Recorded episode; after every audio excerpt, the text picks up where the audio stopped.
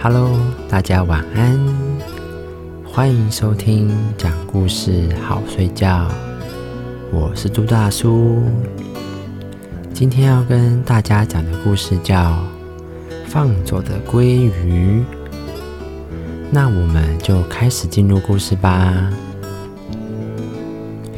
妈妈她是一个钓鱼高手，在妈妈的熏陶下，彼得他很小的时候就喜欢上了钓鱼。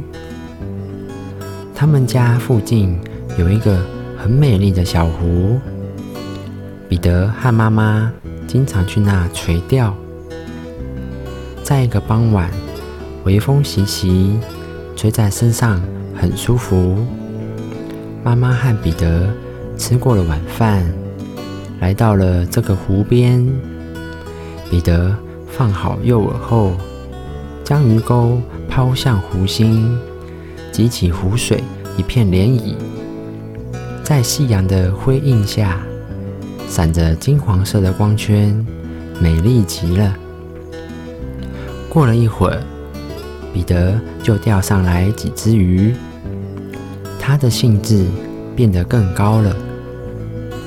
在这个时候，月亮从云端悄悄探出了圆圆的笑脸，整个湖面像一片明亮的镜子，静静的，一切显得很安逸惬意。忽然，钓竿晃动起来了，彼得他知道有鱼上钩了。急忙收起鱼线，好重！彼得竭尽全力把这一只拼命挣扎的鱼拉出水面。哇哦，好大的鱼啊，也好漂亮呢！在彼得钓过的所有鱼当中，这一只鱼是最大的。然而，它是一只鲑鱼。妈妈和彼得看着看着。都惊呆了，在月光下，大鱼的鱼鳞闪闪发光。妈妈借着手电筒灯光看看表，已经到了禁钓鲑鱼的时间了。妈妈说：“你得把它放回去，还会有别的鱼的。”彼得，彼得哭了，说：“妈妈。”再也没有这么大的鱼了。四周静悄悄的，其他垂钓的人都走光了，没有人会知道这件事的。彼得他渴求着望着妈妈，但是妈妈一脸坚决。他了解妈妈的，只好把鱼慢慢的送入湖水中。朦胧的月色，鲑鱼抖动着漂亮的身体，在彼得的注视下，缓缓游向湖水深处。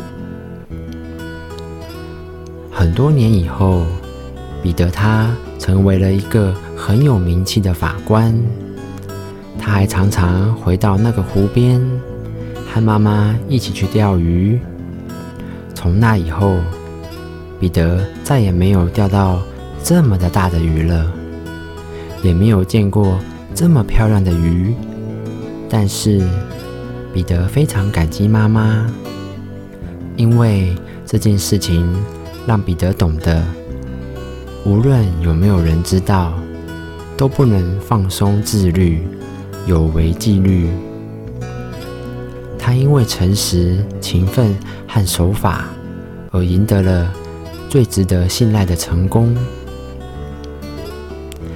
在这一则故事告诉了我们，成长阶段的我们要自律，要有功德，遵守纪律，不要以为违反小小的规定都是无所谓的，那么你就会一而再、再而三的犯错误，甚至走上违法的不归路。只有从小培养诚实守法的品格。你才能成为一个正直的人。那么，今天的故事就讲到这里。我是朱大叔，我们下期故事再见，大家拜拜。